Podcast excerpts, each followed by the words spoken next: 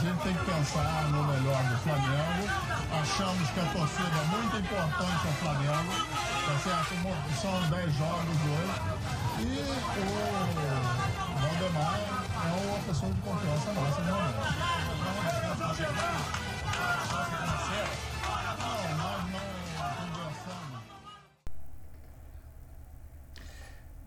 dia, boa tarde, boa noite. A gente vai aqui iniciando mais uma edição do nosso Senhor Valdercast.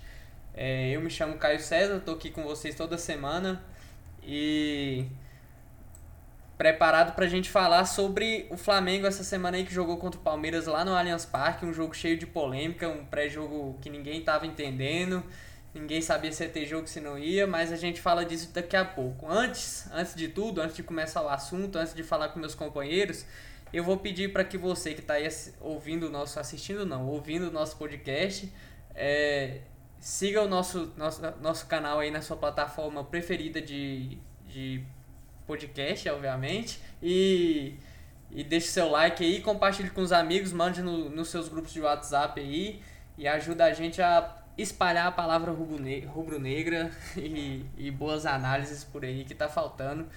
E é isso. Seguindo por aqui, eu vou dar boa noite aos meus companheiros, porque a gente está gravando hoje na segunda noite. A gente não teve tempo nenhum de gravar no domingo nem na, na segunda na segunda até agora, são 10 e meia da noite a gente está gravando. Primeiramente vou dar boa noite ao nosso convidado, que hoje, vocês se lembram a última vez que ele participou, hoje é um convidado repetido.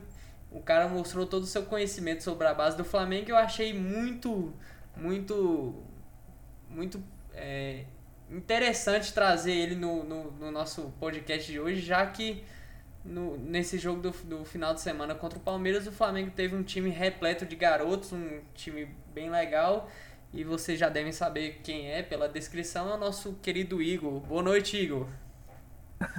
Boa noite, Caio. Boa noite, Marquinhos. É, Marquinhos, porque nos bastidores a gente já chama assim, né? então não vou chamar de Marcos aqui.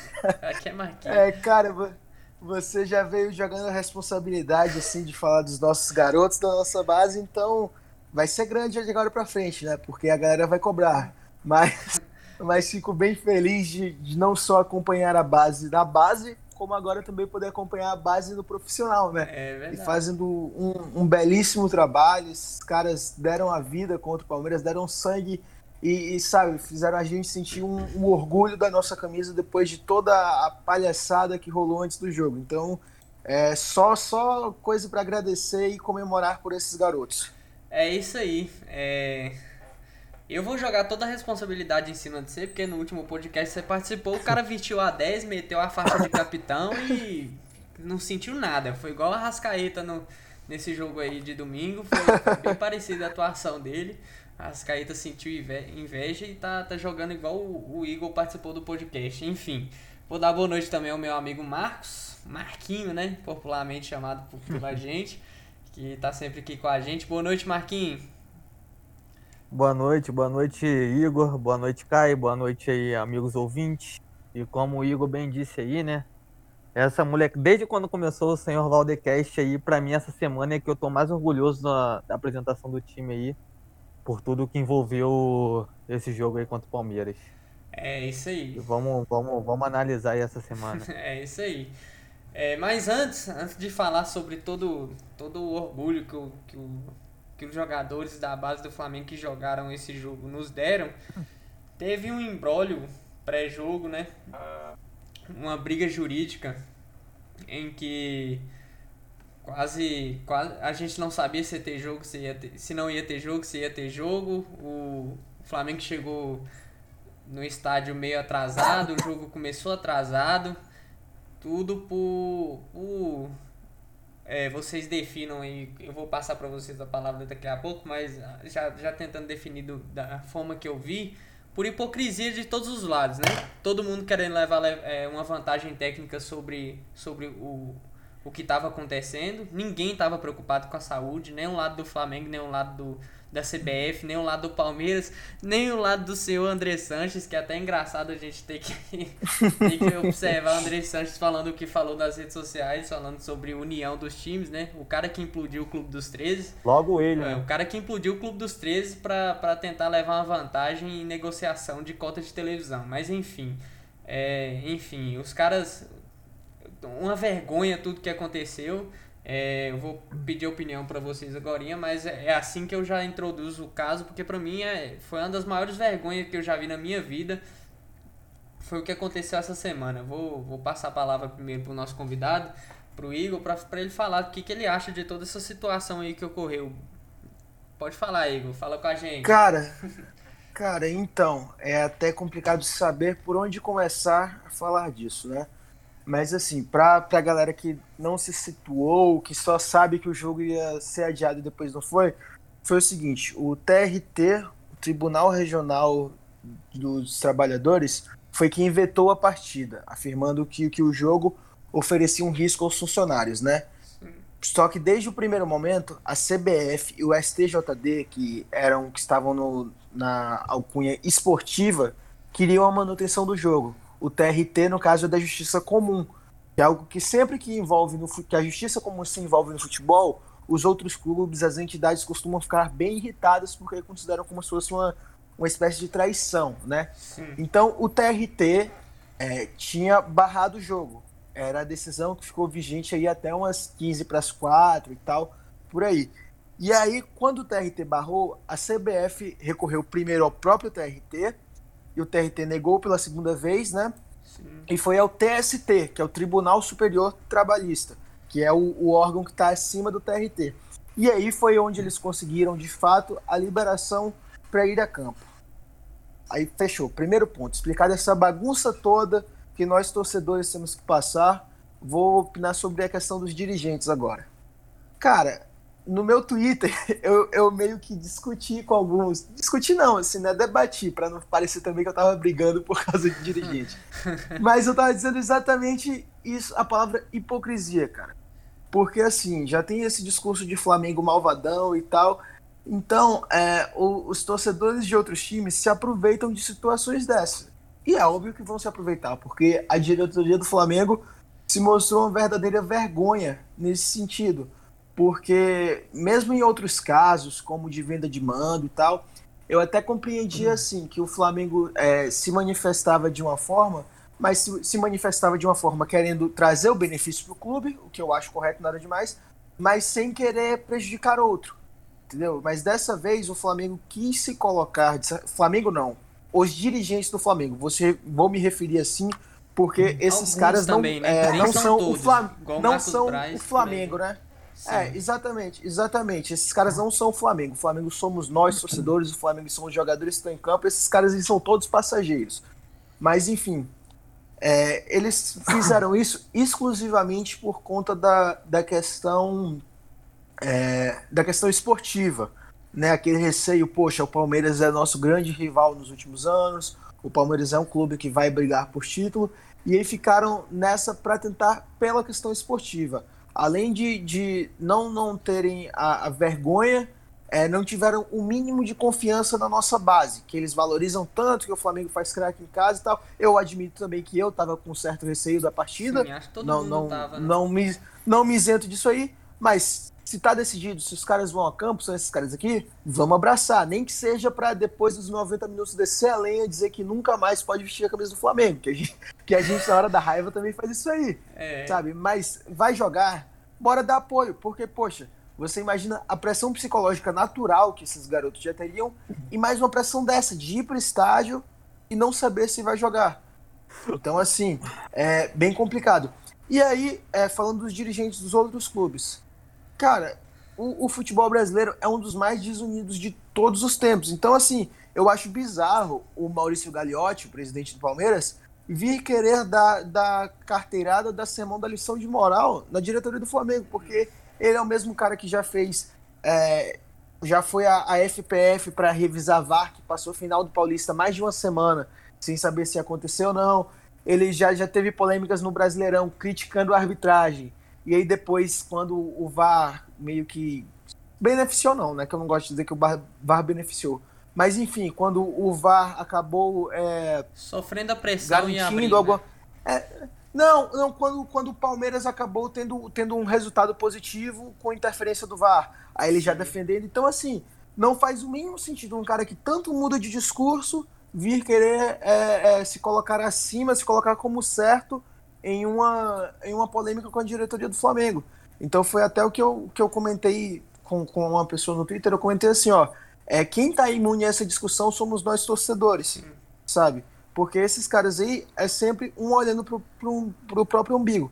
E aí uma questão que eu vi, é só para fechar, sobre minha opinião assim, sobre ser a favor ou contra o adiamento do jogo, eu acho que o Flamengo, pela posição que ele tomou, não deveria se recusar a entrar em campo de forma alguma, desde que é, a segurança seja garantida.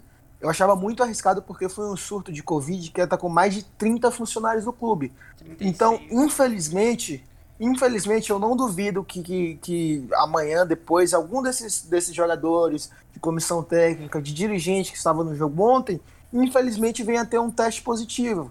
Entendeu? Eu não duvido disso. Então, assim, por questões de saúde, eu acho que deveria sim ter sido adiado, que foi uma irresponsabilidade é, manter o jogo. Tomara que, que não dê nada, é isso que eu torço. Mas por questão esportiva, simplesmente é tomar vergonha na cara. Foi o time que é, tentou, é, tentou não, né? Que voltou a treinar antes, que forçou a volta do Carioca, então, assim, tem que assumir a responsabilidade também, poxa. Não, não tem nada demais também. É, se fosse o caso do Rodolfo Landim, do BAP, de qualquer outro dirigente falar, gente, nós erramos nisso, nisso e isso. Mas assim, eles acreditam tanto que estão certos que eles é, contornam a situação, contam várias verdades do ponto de vista deles para manter o jogo. E só para fechar a linha da hipocrisia, eles querem, é, é, queriam adiar o jogo por conta da questão de segurança, mas continuaram apoiando a volta do, do público aos estádios. É, não. Antes de passar pro Marquinhos, antes de passar pro Marquinhos, eu quero só traçar um paralelo entre o Gagliotti. O que o Gagliotti fez, né? Porque o Gagliotti é, hoje, hoje teve todo um, um rebuliço aí, porque o, o que o Flamengo fez foi de uma porqueira da, danada, né? E, mas ao mesmo tempo o Palmeiras lá fazia a mesma coisa colocou, fez uma declaração e colocou os jogadores para assinar, para levar para o sindicato, sindicato lá e para tentar fazer o sindicato entrar com ação no TRT. Ao mesmo tempo, o, o sindicato do, de São Paulo, o sindicato trabalhista de São Paulo, dos atletas, é, queria fazer o impedimento do jogo. O sindicato não queria que o jogo acontecesse. O Palmeiras fez uma declaração e fez todos os jogadores do elenco assinar que aquilo não foi os jogadores que fizeram também. Como também a do, a do Flamengo não foi a do Flamengo, os jogadores do Flamengo que fizeram. Aquilo, aquilo ali é. O jogador, para mim, nesse caso todo, foi fantoche de todas as duas. de todas a, a, as partes envolvidas ali.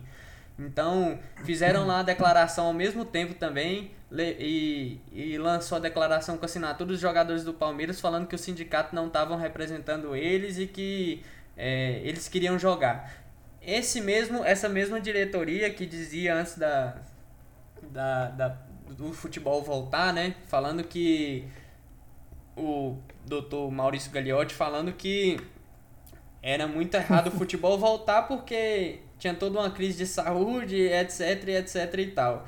E aí parece que até os papéis se inverteram, né? Que aí o Flamengo agora era a favor de adiamento de um jogo por causa de um surto de Covid e o Palmeiras queria jogar a todo custo para mim fica muito claro que era só pela pela pela vantagem técnica, porque até porque o Flamengo não ia querer anular o jogo da Libertadores de quarta-feira e vai ter que jogar de qualquer forma. O Flamengo não, não quer perder esse jogo, porque sabe que lá vai tomar WO. A Comebol vai dar um WO no Flamengo se o Flamengo não jogar. Na aqui no Brasil ainda podia tentar por meios por meios terceiros, como tentou, fazer um, um, um adiamento do jogo. Na, na Comebol isso não vai acontecer. Se, se, a, se a medida que o, TS, que o TRT soltou, falando que o Flamengo tinha que ficar 15 dias sem treinar e sem jogar, tivesse valendo ainda, o Flamengo ia tomar um WO da, no jogo, nesse jogo de quarta-feira agora, sem poder fazer nada. E você acha que algum dirigente do Flamengo ia gostar de tomar esse WO? Você acha que o dirigente do Flamengo não ia forçar para ter esse jogo quarta-feira agora? Então eu acho que é, é tudo vantagem técnica. Então, do, das duas partes, para mim, o que, o que salva o que salva o Flamengo é o que a gente viu em campo, é a garotada, é, é a gente saber que a gente tem ídolo muito, muito forte. Tem o próprio Marcos Braz, porque não é um dirigente ídolo, porque eu não idolatro é, ídolo, mas hoje essa é uma matéria bem legal na ESPN sobre o que, o, como foi a luta do Marcos Braz para fazer a galera entrar em campo. Porque o Flamengo sai do hotel antes da liminar cair. E a, o, o, a alta cúpula do Flamengo, lá fechada lá em cima, não queria que o Flamengo fosse pro estádio, mesmo se eliminar caindo, mesmo eliminar caindo, o Flamengo era, era, era de comum acordo deles lá, o Flamengo tomar um WO, que prejudicaria o Flamengo e o campeonato, né? E o Marcos Braz brigou o tempo inteiro até convencer o Landim e levou o, o time pro estádio, chegou lá, eliminar caiu, e aí o Flamengo entrou em campo. É, eu acho que é tipo uma coisa muito. Até dentro do próprio clube, o clube, se, o, o clube vai dividindo e se, se rachando, mas enfim. Eu já tô falando demais porque esse, esse assunto me dá uma, uma certa indignação nisso tudo. Eu acho que até o futebol salva a gente, né? Porque o jogo salvou bastante toda a história que vinha por trás. Mas enfim, vou passar pro Marquinhos também, pro Marquinhos falar. Da, porque o Marquinhos, ninguém. Pra, pra falar pra todo mundo aqui, ele tá terminando a faculdade de Direito, né, Marquinhos? Já tá. Nosso jurista. se tiver processo. Que isso, trouxemos um perito no Esse- assunto também. Esse, Se esse ano aí a gente termina, se Deus quiser. Amém. Se Se tiver. certo. Se quiserem processar a gente, filho, pode falar com o meu, com o meu assessor jurídico aí, Marquinhos, que eu não, não tenho nada a ver com isso. Pode falar, Marquinhos. Então, como vocês já bem gabaritaram, né? Falaram tudo em relação ao assunto, até ficou um pouco extenso. Se eu, se eu me prolongar muito, também vai ficar meio chato para os ouvintes. Eu só queria dizer, resumir, que foi uma hipocrisia em todos os aspectos possíveis. Uma hipocrisia esportiva, uma hipocrisia política e uma hipocrisia moral de todos os envolvidos, sem passar pano para ninguém. Como o Igor bem falou também, o Flamengo tá com essa fama de Flamengo malvadão. Se você for parar para pensar, se existisse a internet lá em 77, quando a gente brigou pela, pelo direito de transmissão contra todo mundo, que os dirigentes do Fluminense, dirigentes do Botafogo batiam o pé. Se, tivesse, se o Flamengo tivesse sido precursor naquela época, existisse internet, a gente também seria tido como Flamengo malvadão de qualquer forma. Não estou relativizando o que está acontecendo hoje com o que está acontecendo antigamente. Mas na história do clube a gente sempre toma Sim, a dianteira em todos os movimentos políticos é, em relação ao futebol. sim. E, como eu disse, em relação ao que foi dito aí da, da dessa de todo o pré-jogo, né, de tudo que envolveu, nada mais, nada menos do que hipocrisia de todos os lados, como vocês bem disseram, e não tem mais nada que a, o que adicionar nesse assunto aí que vocês já falaram tudo em relação a isso. É, só, só pra adicionar mais uma coisa aí pra quem tá, tá escutando a gente, o Dr. Gagliotti, presidente do Palmeiras, ano passado, moveu seus pauzinhos e, sua, e usou sua influência lá pra fazer com que o Flamengo não tivesse é, o direito de ter uma torcida apoiando o time no, no Allianz Parque ano passado. Isso, isso. E o Flamengo e foi violado o direito do torcedor do Flamengo de poder assistir um jogo do Flamengo em São Paulo, que é que a gente tem muita torcida lá no, lá no, no estado e que é, é, foi foi para mim aquilo foi escandaloso já e, e muito E a gente nem comentou sobre o papelão do senhor Sete Câmara, né? Não, Ah, isso daí é bom nem comentar. falar, não. o papelão desse senhor já, ridículo. já recuaram todo mundo, Ridículo. já recuou. Não, Nem ele acredita no que ele fala. Nem ele, Nem ele acredita no que ele fala. Só pra, só pra não ficar no ar aí pra quem tá escutando a gente, o cara cogitou querer banir o Flamengo do campeonato, mas até ele já, já, já ficou Com medo. fundamentos tirados do centro do olho do galo, né? Só olho parado, Fundamentos tirados do velho. centro do olho do galo. Enfim, né? Enfim, aí a gente teve o jogo, né? Que aí salvou, graças a Deus, salvou o flamenguista. A torcida foi até no aeroporto recepcionar a molecada lá, mas salvou muito, porque foi um jogo assim que eu assisti que eu não. se- Sério, eu vi muito jogo do Flamengo ano passado. E é, mas é muito diferente você ver a molecada que é Desde o criada final da Libertadores, a gente não vê um jogo tão, orgulhoso. tão que assim. mexe tanto com a gente assim. quanto o Palmeiras, cara. É, só pra deixar claro que a gente não tá comparando o jogo de ontem com, com a final de Libertadores. né? Não, Porque longe tem disso, gente- longe não é desde a importante, não é Libertadores até aqui. mas a, a questão do clima, né? Sim, de, de do tá sentimento do pilhado, torcedor, tá né? Não, é, eu falei, eu falei de questão de lapso temporal mesmo, desde É. o nosso título, que foi o último título importante que nós ganhamos, né? Porque os títulos não desse ano foram nada, importantes, assim, né? mas Libertadores é Libertadores. Então até hoje foi o jogo que mais mexeu comigo, assim, que me deu orgulho desse time foi o jogo do contra o Palmeiras. É, a gente viu um time formado por um goleiro, um goleiro que perdeu o pai há seis meses, um menino ainda, né? Ele é 97 ou 9, 98 ou 99, hein? O Igor vai saber. eu 9-9, eu acho, né? 99, O... 99. Ele é 99, 99, é um ano mais novo que eu, eu, tô, eu sou 98, ele tá fazendo, completando, completou 21 anos esse ano, eu não sei se vai completar ainda, mas goleiro novo, o nosso, um dos nossos zagueiros era de 2002, cara, 2002. Meu Deus, é, gente- eu olhava pra aquilo e falava, não acredito não, velho, eu tô aqui, tô aqui o cara lá jogando bola, velho, eu não aguentava uma pressão dessa nunca, o cara marcando o Luiz Adriano em campo, velho, aquilo é absurdo demais, eu fiquei, eu me senti em campo junto com os, com os moleques, mas enfim, vou passar pro Igor, porque o Igor já, já introduzi bem O Igor é o no cara, início do o programa, da o Igor base. acompanha bem a galera da base aí, e... E pra ele falar um pouco mais sobre esse jogo, sobre o que, que ele achou do jogo, o que, que ele achou da molecada, enfim, pode, pode falar aí, Igor, à vontade, o tempo que você quiser, é seu. Cara, bora lá então, né? Muita coisa pra falar dessa base, felizmente, muita coisa boa. E assim, começando, né, do, do de trás pra frente ali no time, né? Começando da defesa. Cara, o, o Hugo em si já é um, um garoto que chama bastante atenção há muito tempo. Né? Primeiro começou a chamar a atenção por causa da altura, né? Desde os 15 anos.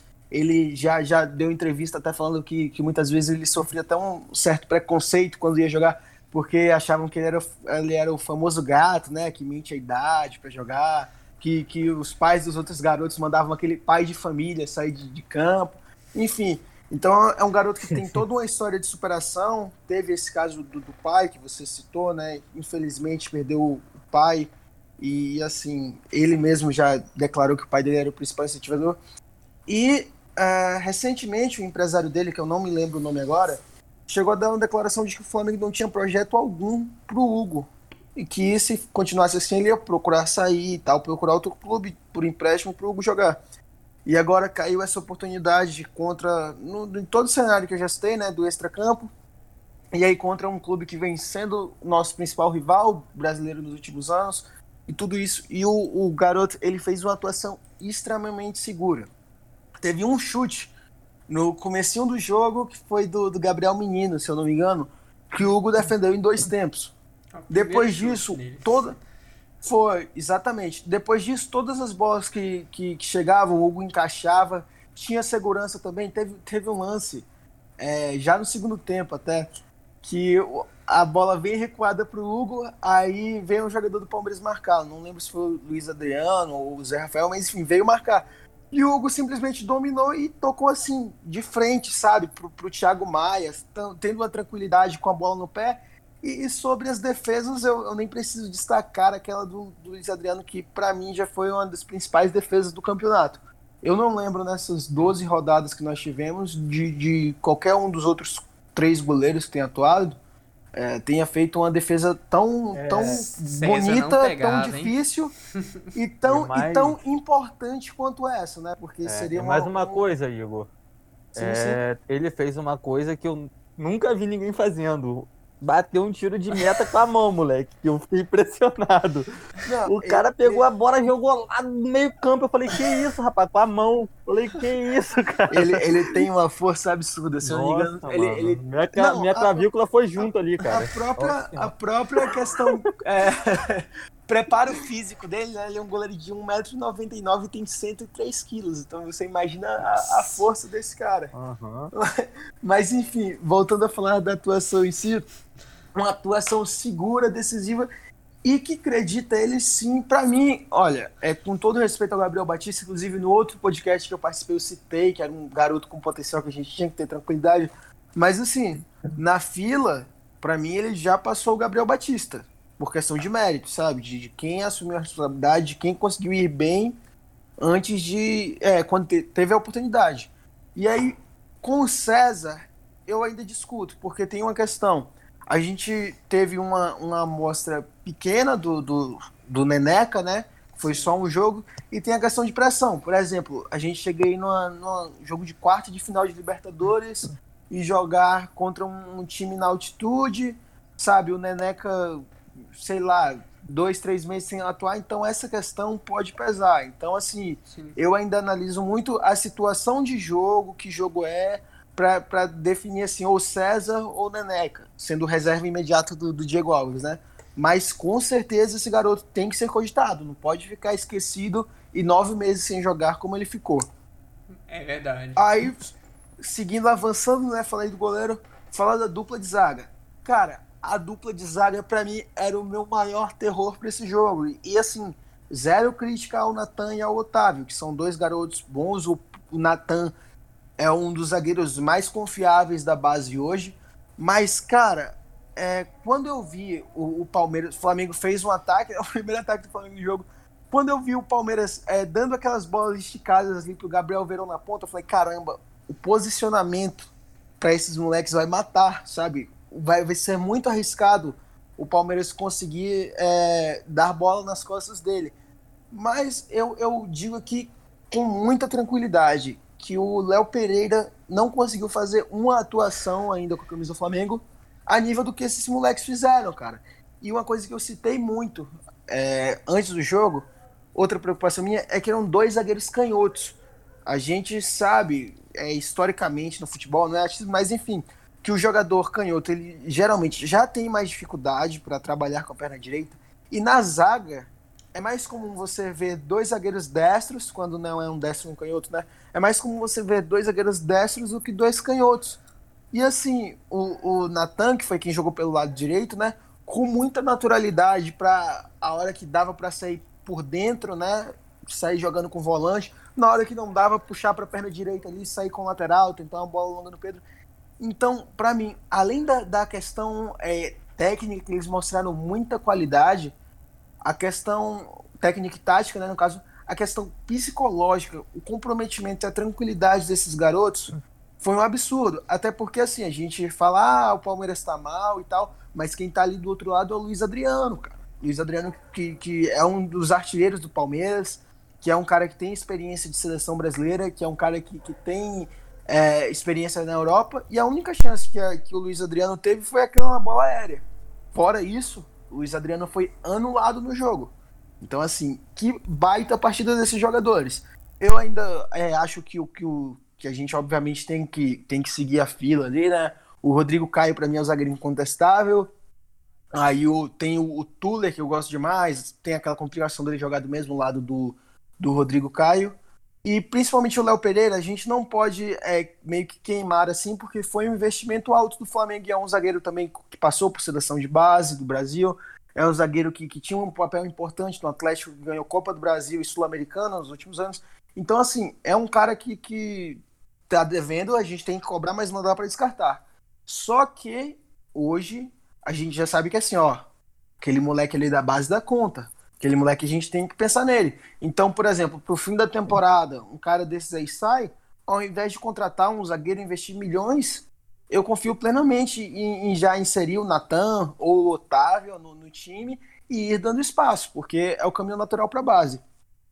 E aí, é, falando do cara que talvez seja o mais experiente da base, desses do setor defensivo, entra o Ramon.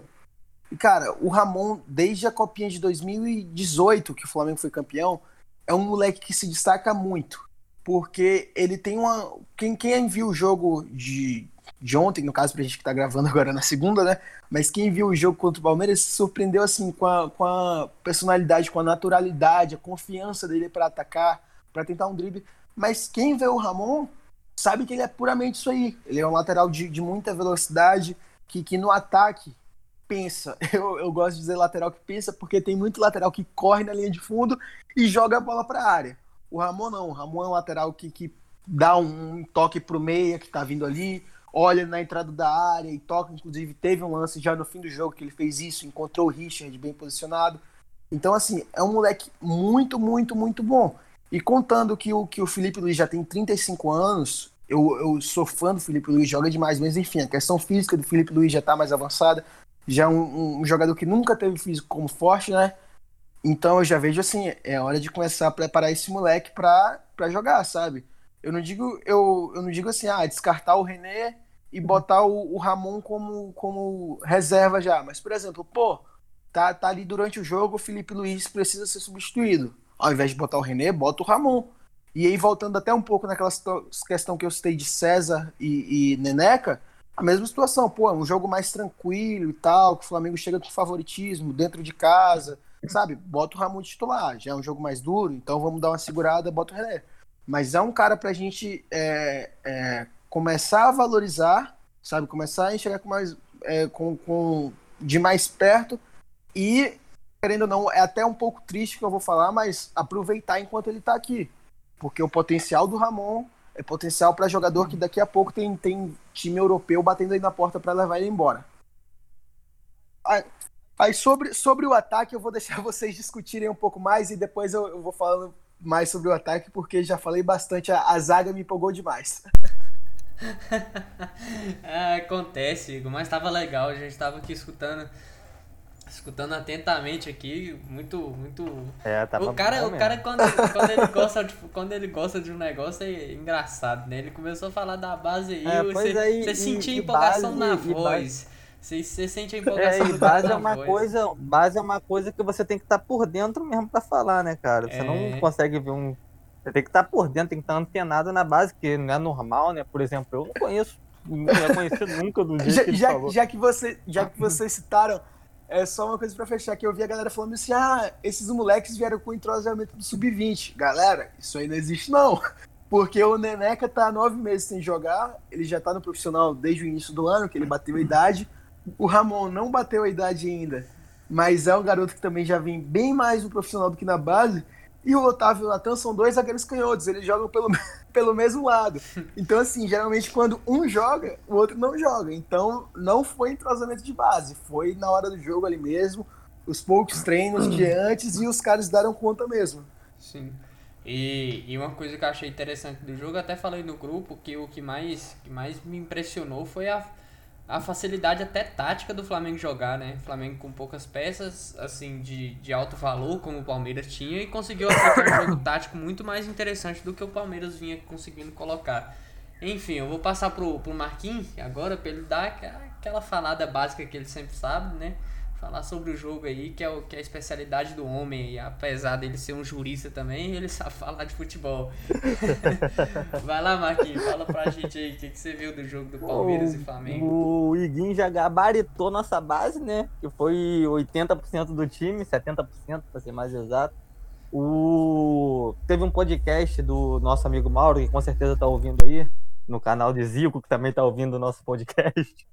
Eles falaram, eles falaram uma coisa sobre o César, o Mauro, na verdade, falou uma coisa sobre o César, que vendo o Neneca jogar ontem me passou pela cabeça. Ele falou que o César é um bom goleiro, não sei se vocês viram esse podcast no canal do Zico, que o César é um bom goleiro, mas ele não pega bola as bolas que são, é, entre aspas, indefensáveis. E que um goleiro a nível do Flamengo, até o reserva, tem que pegar essas bolas. Quando o Neneca fez essa defesa da cabeçada do Luiz Adriano, eu pensei nisso na hora. Eu falei, porra, será que se fosse o César ali, ele ia chegar nessa bola? Não saberemos. Só que o moleque, no primeiro jogo, já faz uma defesa dessa assim. O que o Mauro falou naquela hora já veio na minha cabeça. Ele estava inclusive falando do Neneca, que tinha que dar mais oportunidade, porque goleiro do Flamengo tem que pegar até as bolas, entre aspas, indefensáveis. Foi como o Igor disse também do Ramon, dá para ver que o cara é diferenciado que, o, que ele é um lateral diferente mesmo, tanto tecnicamente como até fisicamente mesmo, é muito evoluído para a idade dele. E a, o trabalho que o Flamengo vem fazendo na base, o Igor que vê de perto, ele está mais por dentro que a gente, só que a gente vê que é bem feito. A gente vê que os moleques são bons, os moleques sobem sabendo jogar. E é óbvio que até me surpreendeu a quantidade da molecada que foi para esse jogo e o papel que desempenharam, né? o futebol que jogaram até me surpreendeu, porque não foi um, não foram dois, foram vários, então me surpreendeu positivamente, graças a Deus. E em relação ao jogo, nosso meio, nossa, nosso meio campo tomou conta do jogo, né? Gersinho, Thiago Maia e Arrascaeta.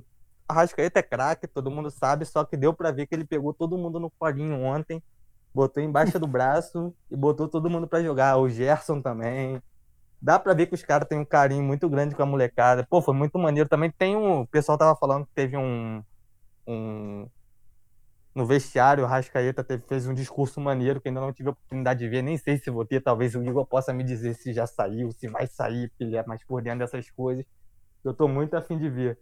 E, cara, só por mais que tenha sido empate, para mim foi como foi como a gente estava comentando no grupo.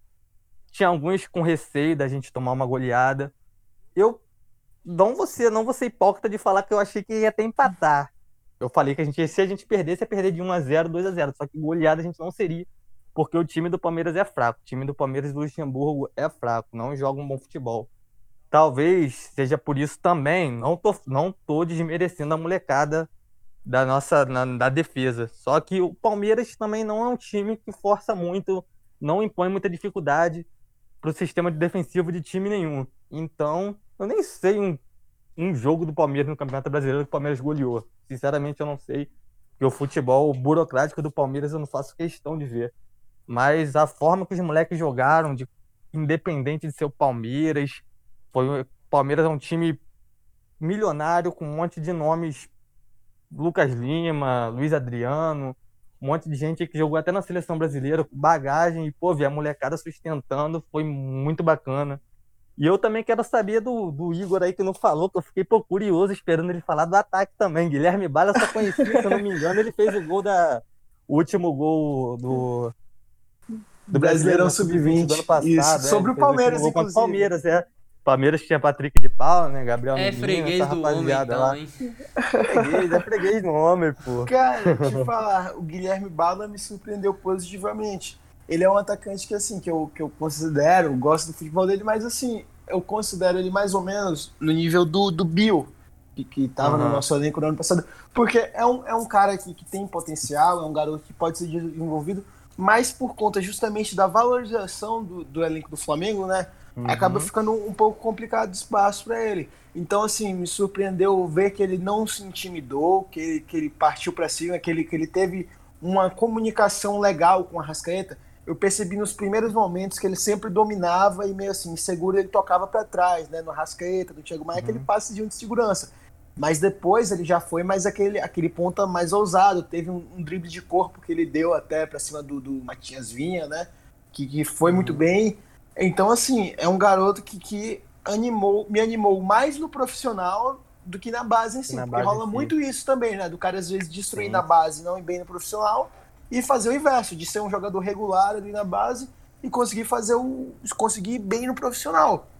E aí até, dia que a gente falou dessa questão de ir bem na base e não ir no profissional, não tem como não citar o Lincoln, cara. O Lincoln Uhum. foi um jogador que eu, que eu confiei bastante quando foi promovido pela, pela questão do, dos atributos que ele tinha, né? Um centroavante que sai da área que se movimenta. E ontem no profissional, para mim, foi a melhor atuação do Lincoln. Porque ele conseguiu, além da questão de meme, assim, já driblou o Felipe Melo e tal, ele conseguiu, sabe, produzir no ataque, ele dominava a bola, ele tinha lucidez para achar os passes.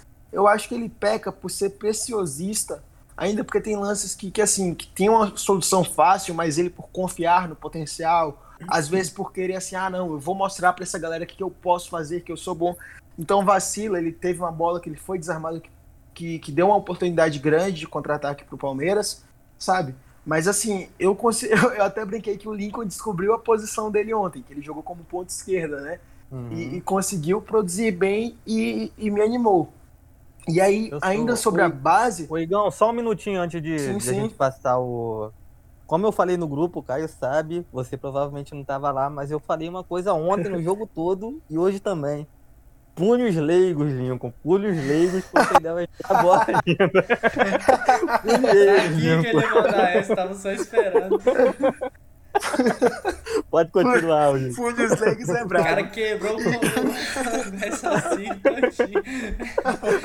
Tudo bem, vai lá. Não, Mas, mas ó, se, se Lincoln punir os Legos, eu só quero dizer que nunca critiquei, que no começo eu apoiava Lincoln.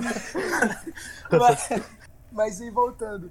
É, dando sequência à base, ontem entraram, né, o Richard, o Lázaro. Yuri de Oliveira e, do, e o Lázaro. E desses três aí, o- tanto o Lázaro quanto o Yuri, eles tiveram uma atuação discreta. Mas o Richard, eu até escrevi isso no, no coluna do Fla.com hoje, é o portal que eu trabalho, né? Eu escrevi sobre isso. O Richard, ele veio do futsal no ano passado, né? Foi uma experiência que o Flamengo fez. Ele é colombiano, o Flamengo tirou ele do futsal para vir jogar futebol de campo já direto. E aí ele joga sempre como é, um, um volante, meia de ligação ali, mais ou menos a função que o Diego tem jogado no, no- nesse esquema 4-3-3 do, do Domenech, né? Que o Diego e o Thiago Maia fazem. E aí, ele começou o jogo escalado como ponta. Aí você pensa, pô, é um moleque veloz, habilidoso, beleza, jogar como ponta ali, dá pra quebrar um galho. Ele entrou como ponta, deu um, um- um certo sufoco, assim, não vou dizer sufoco não, que já seria muito clubismo, mas assim, foi bem ali, o- a defesa do Palmeiras não, não pôde dar vacilo com ele. E aí, depois o João Lucas, que não jogava desde agosto, daquele empate contra o Grêmio, sentiu fisicamente. E aí não tinha, não tinha lateral direito no banco, o lateral que tinha era, era o Pablo Maldini no, no banco reserva, né? Se eu não me engano, era Pablo Maldini ou era o Ítalo? Era o Pablo mesmo. Vou, vou manter como Pablo. Mas enfim, é, tinha um lateral esquerdo no banco, e aí o, o Jorge Guerreiro, que é o auxiliar do, do Domenech, né? Que também tá com Covid. Mas enfim, o Jorge Guerreiro chamou o Yuri, e na hora que ele chamou o Yuri, eu, eu, eu falei, ó, vai recuar o Richard. Aí o, o Yuri foi jogar na ponta, o Yuri que também é um, é um meia, mais centralizado mas enfim, foi jogar na ponta, e o Richard caiu como lateral. E cara, o Rony não conseguiu fazer nada. Nada pra cima do Richard. O Richard terminou o jogo.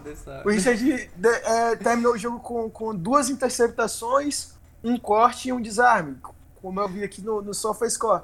Então, assim, foi um moleque que demonstrou personalidade demais, cara. Demais, demais, demais. Sabe, porque, imagina, você estrear. Estrear não, porque ele tinha jogado no, no Carioca, né? Aqueles primeiros jogos da segunda barra. Mas enfim, primeiro jogo de verdade, vamos botar assim. Contra o Palmeiras, toda essa situação pré-jogo, você vir é, num momento que, que o time da casa tentava uma pressão, jogar na segunda improvisação, né? Que ele já tinha sido improvisado como ponta, improvisado como lateral e dar conta do recado. Então, cara, o Richard, eu já gostava dele. Depois desse jogo, passei a admirar ainda mais esse moleque, velho. Só pelo que ele fez aí, ele, ele, já, ele já merece ser valorizado. E aí, Ah, o... deixa- Mais uma coisinha, o Igor. Pode- o, pode falar. O Yuri, se eu não me engano, que entrou, né, no lugar do João Lucas, e depois eles trocaram de posição, correto? Não foi isso? Sim, sim, O sim. Richard o Yuri. Esse Yuri é o que jogava, o que jogou a copinha do ano passado? A copinha não, o brasileiro, Acho que sub-20? isso é Yuri César, não? Então, eu- o Yuri. Esse Não, o Yuri, César, Yuri César, esse Yuri César eu sei, que era camisa 10, né?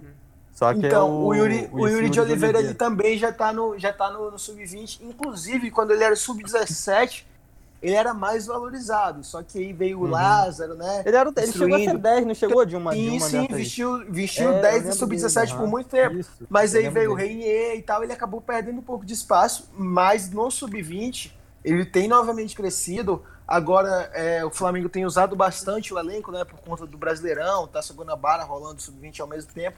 Então assim, e o Yuri César, o Yuri de Oliveira tem conseguido mais espaço e, e é um garoto bastante Eu técnico. lembro dele. Ele, ele dele. não é, ele não é um, ele é meio que posição mais ou menos do Arrascaeta ali, né? Aquele cara que gosta de jogar aberto, mas não é necessariamente um, um ponta velocista, aquele meia que joga trazendo pra dentro. Então é, é um garoto de qualidade. E aí, deixando de falar individualmente para falar do, do coletivo, cara, o, o, o Marquinhos até já citou aí do estilo de jogo do Palmeiras. Velho, eu tô aqui com, com as estatísticas abertas. O Palmeiras deu 29 cruzamentos na partida. O Palmeiras fez 55 bolas longas na partida. Então é um time que não mostra nenhuma, é, Ô, nenhuma ô, Igão. organização. Igão, mais uma, mais uma, mais uma coisa. Desses cruzamentos todos, teve incríveis 10% de aproveitamento. Exatamente. Exatamente. Exatamente. Então, assim, então, assim, era um time que, que, na verdade, não me dá vergonha quando sou palmeirense. Eu quero que eles continuem assim por muito tempo. Mas, cara, é, é, um, é um time que no papel você olha para os nomes você fala, caramba, esse time aqui é, é candidato ao título e tal, mas te falar, é não que o Flamengo esteja fazendo muito, mas com esse Palmeiras aí eu não me preocupo nem um pouco. pensando em, em, em, em título. Então, assim, hashtag fica luxa, né? E, e vamos para cima. E, e, outra coisa, as grandes, é, grandes oportunidades criadas. O Palmeiras teve uma, né? Que, que foi, na verdade, a do Luiz Adriano, nem foi a do gol. Uhum. Porque a do gol deles é Sorte. totalmente aleatório, né? O Patrick de Paulo teve o mérito de tentar o chute, mas seria defendida facilmente pelo, pelo Daneca e infelizmente o, o Thiago Maia desviou ali a bola é, se tornou indefensável. Mas o Flamengo teve três grandes oportunidades criadas. Teve a do gol do Pedro, teve é, uma outra que foi o Arrascaeta, quem perdeu depois de uma tabela com o Pedro. E se eu não me engano, a outra foi justamente o, cruza, o cruzamento do Ramon para o Richard, que eu citei mais cedo, que o, que o Ramon recebe um, um, pivô absurdo do Pedro, o pivô que faz gol. Ah, é. é, que ele limpa o jogo todo pro Ramon e o Ramon. Aliás, é, e o Ramon toca pro Richard. Mas agora eu me lembrei, a outra grande chance criada pelo Flamengo foi também o chute do Pedro, da, da entrada da área, que ele, que ele recebe da rascaeta, ele vira e bate rápido. Então, assim, é, de chance efetiva de gol, o Flamengo, mesmo desfalcado, mesmo jogando com o Lincoln na ponta esquerda, teve mais chance que o Palmeiras. Então, assim, tem que valorizar demais a situação dos moleques. Sim. É, Agora eu vou dar um pouquinho do pitaco, do meu pitaco, né? De sempre. é, igual eu já falei já, eu acho que o que mais me deu, me deu orgulho e que o que mostra muito bem o que, o que é o trabalho de base no Flamengo foi que os, os meninos entraram e mostraram que parece que era até um padrão de jogo da base, né? O Flamengo eu pensei, na, na primeira bola que o Neneca foi bater um tiro de meta, eu pensei, ah, vai dar um chutão, né? Não é possível que vai sair jogando com o time do jeito que tá aí. O Flamengo saiu jogando curtinho ali o Palmeiras também não é aquele time intenso que faz aquela pressão na frente, mas botou ali, postou seu time na frente, aquela pressão meia bomba, né, que a gente fala.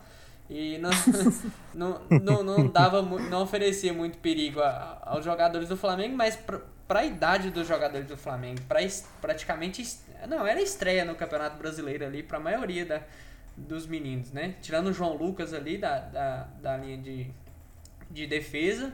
Os dois zagueiros era estreia. O Ramon acho que não é estreia no Campeonato Brasileiro, é? Ah, não, ele só. Já tinha jogado, mas não como titular. Não, é. É, Ramon jogou no. Foi até no último, no último jogo, né? É, ele jogou. Ele entrou no jogo. Ele jogou na Libertadores. Ele jogou contra o. Ele jogou Libertadores e jogou, se eu não me engano, contra o Bahia. Sim. No, no 5x3 contra o Bahia ele foi acionado. Sim. Isso, isso. Aí a gente viu a tranquilidade ali até do Neneca, né? Que muita gente gosta de falar que goleiro alto é desengonçado, né? A gente viu ali muita muita é, desenvoltura, desenvoltura, né? desenvoltura dele para sair tentar sair jogando ali. Parecia até que era um padrão bem treinado, era, era achei incrível aquilo. Ali eu já empolguei com o jogo, né? E aí a gente viu o Flamengo mostrar um jogo coletivo muito melhor do que o do Palmeiras, é, com um time to totalmente juntado ali na hora, né? Igual o, o, o Igor já falou, não havia entrosamento, não. Tadão do Zap. Não tinha porquê. não tinha nem. Chegou no grupo do Zap, ó, bora, bora, corre. Uhum, é, bora, bora. Filho, leva seus 10 reais, leva seus 10 reais. Horas. Leva 10 conto leva que eu passo aí, leva 10 conto que eu passo aí. E foi aqui. Leva né? 10 conto, chuteira e meia. É, exatamente, filho. Tem caneleira, tinha. O Richard não tava de caneleira, aparentemente. Mas enfim. É... E a gente viu o Flamengo fazer um jogo coletivo muito bom, né? E até pra, até pra, pra quem. Caramba, quase não saiu. Até pra quem escuta a gente, é, ver a diferença de, que, de um time que joga por uma bola e um time que joga de forma reativa, né? O Flamengo ontem não teve mais posse de bola que o Palmeiras. O Palmeiras teve muito mais posse de bola que o Flamengo, inclusive. O Flamengo teve as melhores chances do jogo. O Flamengo criou muito mais que o Palmeiras. O Flamengo não sofreu quase nada com o Palmeiras. Teve uma, uma defesa do Neneca num chute do Zé Rafael cruzado e aquela cabeçada do Luiz Adriano. No resto, o Neneca também muito seguro. A gente exalta muito o Neneca porque é muito, é muito difícil um goleiro subir nas, nessas circunstâncias que o, que o Neneca subiu e, e fazer um jogo totalmente seguro como ele fez. Até a bola que a primeira bola que o que ele que chutaram nele lá, eu acho que foi o o Rafa, não, o Veiga não tinha entrado no, Ah, o Gabriel Menino, Menino, Gabriel Menino tinha chutado, que chutou ele, ele. Até aquela bola lá nem foi assim. Um, um, dois tempos, assim. Ele, a bola bateu no peito dele, bateu na palma da mão e ficou ali, já era. Não, não sim, saiu para mais sim. nada. Então você não, você não viu nem a bola tremer direito. Então você vê um goleiro subir depois de nove meses sem, sem atuar, é, num jogo desse, que você chega atrasado para jogar e ele fazer uma atuação daquela, é coisa que você olha assim, aí ele ainda faz uma defesa que é daquelas defesa, defesas ditas impossíveis, né? Que só o goleiro que a gente sabe que é bom de verdade consegue fazer, ele faz uma dessa ainda. Então aquela essa atuação do Neneca para mim, eu sei que o Arrascaeta jogou muito, para mim foi um dos melhores jogos do, do Arrascaeta que eu, que eu vi, porque era um, do, de todos os jogos que, que o Flamengo teve, acho que era o jogo de circunstâncias mais, mais adversas, né? E o, e o dito tímido, né? Jogador tímido, Arrascaeta pegou os jogadores do Flamengo, os, os, os, os fraldinhas, né? Como muita gente gostou de falar. E, e chamou ali pra perto dele falou, não, calma que dá a bola no pai que o pai vai resolver. Ele tava em todas as partes do campo, ajudando todo mundo, orientando os garotos, até o Gerson, que muita gente fala que ele é um, um cara marrento. E pá, ele toda hora vinha num garoto ali, falava alguma coisa, dava uma orientação.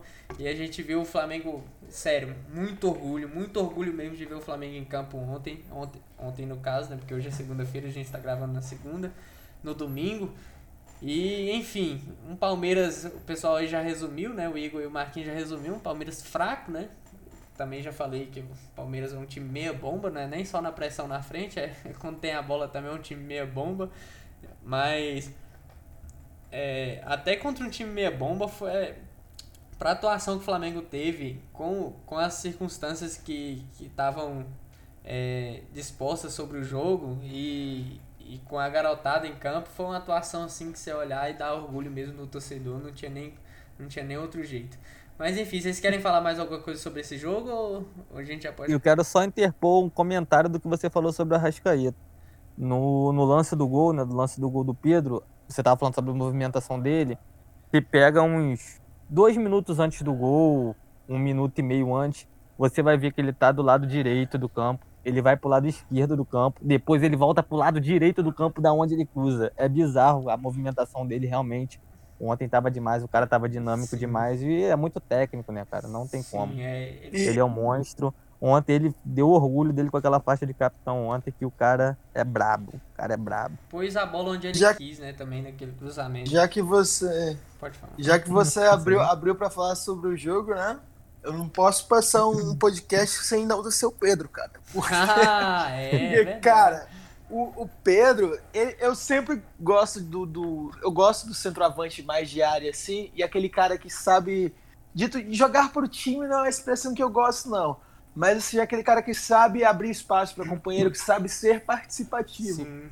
E ontem, ontem é, o, o Pedro, né, que era o, o principal foco do, do, da defesa adversária, né? Apesar de ter o Arrascaeta, mas o Arrascaeta, assim, contando como meia o Arrascaeta. Dos atacantes, o Pedro certamente era o mais focado pela defesa adversária. E ele fazia assim, ó, dá a bola em mim. Era, era literalmente um, um toca pro pai, Sim. tá ligado? Então, assim, em diversos lances, você vê, inclusive no que eu já citei da, do, da assistência pro Arrascaeta, que foi absurda. Teve o, o pivô pro Ramon, que ele simplesmente abre o jogo. E, cara, é impressionante como um toque dele na bola ele consegue ter essa percepção, essa leitura de jogo. Então, assim, é, o Gabigol é ídolo, o Gabigol, eu brinco aqui que minha casa é um santuário do Gabigol, porque é camisa do Gabigol, é copo do Gabigol, é tudo do Gabigol, mas o Gabigol vai ter que correr atrás para manter a titularidade. Eu quero muito ver esses dois juntos aí. Dois de cabeça pro Donner, porque o, o Pedro não pode sair do time, até porque, assim, se for falar só de gol, ele tem a, a melhor média do Flamengo é dele, né? Ele tá, ele é, tem menos gols que o, que o Gabriel ainda. O Gabriel, se eu não me engano, tem 16, o Pedro chegou a 10. Mas é, da média dele, ele já é superior e o Bruno Henrique tá ficando para trás em relação ao Pedro. Então, não, não tem como um cara entrar, ir tão bem e ser sacado. É, eu acho que eu acho que também seria uma sacanagem com o Pedro depois de todas as, as atuações que ele teve, né? Até contra o Barcelona lá, em Guayaquil, hoje, hoje não, domingo contra o Palmeiras. Enfim, Pedro um jogadoraço também, um jogador é o pivô que faz gol, né? para quem lembra aí. É o pivô que faz quem gol. lembra do pivô que a gente tinha aí, é o pivô, esse esse que a gente tem agora é o pivô que faz gol. Eu gostava muito do outro pivô também, defendi bastante, mas. Eu também não vou falar, não vou falar, eu, não. Eu não tenho moral, eu não tenho moral pra falar disso, não, porque Eu eu, defendi não, muito não quero nem mas. citar o nome dele, porque me traz mais, mais lembranças, mas eu defendi muito, cara. É, eu defendi. Já cantei muito o nome desse, desse Eu daí. defendi muito também, mas como é bom ter um pivô que faz gol, enfim. É, a gente vai. Então é Eu queria, eu queria. O, o próximo assunto que eu vou falar é um assunto legal pra gente tocar. Eu queria até ter. A gente acabou se envolvendo demais no assunto desse jogo. Eu queria ter falado pouco, bem pouco sobre o embrólio que aconteceu antes do jogo, mas enfim, acho que a gente teve. Precisou falar mais, né? A gente precisou é, colocar. explicar a situação e dar nossa opinião sobre. Então acho que o tempo ficou certo. Sobre o jogo também a gente acabou se empolgando sobre os garotos. Mas nesses 5 minutos e meio finais, que a gente costuma gravar uma hora, agora já tem 54 minutos e meio de gravação, eu quero dar a palavra pro Igor. O Igor que faz um trabalho belíssimo lá no Coluna do Fla. Pra quem quiser olhar depois, ele é colunista lá no colunadofla.com. Ele é, escreve lá e entre no site, acompanhe o site lá e, e, e eu, hoje ele escreveu, antes um pouco do nosso podcast, ele estava escrevendo um texto sobre o sobre o, fu- o futebol feminino do Flamengo que jogou hoje. Eu vou pedir para ele dar uma palavrinha sobre o futebol feminino, como tá. O Flamengo tá aí, no, acho que Campeonato Brasileiro Feminino, né, Igor? Fala com a gente. Exatamente. Exatamente. O Campeonato Brasileiro Feminino retornou recentemente aí, né? E já tá assim, é, com, com bastante jogos, tanto que a gente retornou na, na sexta rodada no início do mês e já tá na décima segunda. E é uma correria para as meninas, elas têm também se desdobrado, porque infelizmente a gente sabe que, que não tem a mesma estrutura para elas no, no futebol feminino. Então, se, se a gente valoriza o esforço dos caras no profissional, o esforço delas no feminino tem que ser, sabe, muito mais reconhecido ainda. É, e o time do Flamengo, falando sobre, sobre questão de, de resultado, né, o Flamengo encarou o Grêmio hoje, que é um adversário direto na tabela, e conseguimos ganhar por 2 a 0 aí com os dois gols da, da Rafa Bastos, né, nosso atacante. E foi uma vitória que, que assim, ratifica o início de um, de um bom momento do Flamengo, porque o Flamengo no retorno ele começou mal, é, perdeu para o Inter, se eu não me engano, aí perdeu para o Corinthians. E depois emendou numa série de empates. E agora já é a segunda vitória consecutiva. Então as meninas estão conseguindo se recuperar. Com essa vitória, a gente ainda está ali é, em nono na tabela, né, empatado com o próprio Grêmio, mas são apenas cinco pontos de diferença para o G4, que é a, a, parte de classificação assim, para a próxima fase. Né? Então, é, foi um jogo muito bom das meninas. Elas, geralmente, as partidas, para quem gosta de acompanhar, têm sido transmitidas pela CBF TV. A gente no, no Coluna publica também, intera todo mundo sobre, sobre essas questões do futebol feminino, porque assim como a gente valoriza base, assim como a gente valoriza basquete, a gente precisa valorizar o futebol feminino, é, principalmente porque é, um, é um, uma área que tem muito potencial para ser explorado ainda, né? Sim. É uma área que, que tem qualidade, que tem pessoas sérias trabalhando. Então a gente precisa também é, é comprar camisa de futebol feminino, é acompanhar elas na TV, para que a gente possa ver um, um Flamengo campeão. Eu, eu, brinco que eu, que eu sou Flamengo até no, no jogo de gude, né? Então, assim, se está tendo, se tá tendo um Flamengo no futebol feminino, eu quero ter um Flamengo forte no futebol feminino também. E para isso a gente conta com, com uma coisa que nenhum clube no mundo tem, que são 40 milhões de torcedores. Então, se, se o Flamengo jogar amarelinha, o Flamengo tem potencial para ter um, um, time, um time forte, justamente por conta da torcida. Então, assim, se as nossas meninas estão em nono lugar hoje, não, não é crítica a elas, elas estão retomando bem a do mas se elas estão em nono lugar hoje, nós temos que, que forçar para elas chegarem ao G4. Quando chegar ao G4, chegar o primeiro, para chegar na, na, fase de mata-mata com, com, com confiança, né? Então, assim, é muito feliz de fato por poder ver a evolução dela nos próximos jogos e é, é, torcer também para o trabalho do, do, novo treinador, Celso Silva, né, que assumiu recentemente o time, está dando as características dele agora, que, que possa é, seguir em frente e conquistar títulos de maior relevância no futebol feminino aí no Flamarinha. É isso aí. Olha aí, o cara sabe de tudo mesmo, mas enfim. o cara é bravo, o cara é bravo. É, até pra. Acho que é muito importante, né? A gente tem que exercer o nosso, nosso dever de torcer, né? Torcer pro Flamengo, independente da modalidade. Hoje o, o nosso. O nosso. Fla Basquete também venceu, né? O basquete do Flamengo venceu, o futebol feminino também venceu e a, e a torcida do Flamengo tem que, tem que exercer seu, seu, sua função de manter as modalidades bem, bem fortes aí pra gente manter o clube vencedor, não só o futebol masculino, como todas as outras modalidades e o futebol feminino também, que é uma causa muito importante, que é a busca da igualdade, né? A busca da igualdade é bem importante na, na, na nossa sociedade atual, que é bem, bem desigual. Enfim, eu vou encerrando por aqui. A gente bateu 59 minutos e meio de podcast. Eu preciso despedir dos, dos meus companheiros. Infelizmente, eu queria ficar aqui mais horas e horas conversando com eles, mas eu tenho que me despedir. Como sempre, quando o Igor vem, a gente tem vontade de ficar um dia conversando, né? Mas enfim, a gente não pode tomar o, tempo do menino inteiro. E eu vou me despedindo dele aqui. Boa noite, Igor. Muito obrigado. É um prazer ter você aqui com a gente de novo. E espero até que a gente possa te trazer aqui mais vezes, hein? É isso. Vocês convocam é ordem, rapaz. Então, muito feliz de poder bater esse papo aqui com vocês. Peço desculpa por falar demais, mas é exatamente ah, isso. A gente, de a gente vai, a gente vai falando de Flamengo, não sente nem o tempo passar, cara. Então, assim, é, é sempre um prazer falar com vocês, falar com, com os ouvintes aí também. E é isso. Para falar de Flamengo, eu tô aqui a hora que for. É isso aí, o cara é foda mesmo. Boa noite, Marquinhos. Valeu, muito obrigado aí. Um prazer mais uma vez ter você aqui com a gente. É isso, meu parceiro. Boa noite. Boa noite, boa noite, Caio. Boa noite, ouvinte. Boa noite, Igão. Até semana que vem, se Deus quiser, com mais boas notícias e boas novas aí com o Mengão. Ah, Tamo junto. Amém, amém, amém. Tomara que quarta-feira tenha jogo e o Flamengo ganhe, né? O Flamengo ganhe, o Flamengo não perca de WO, se Deus quiser, tá em um embrólio aí, mas enfim.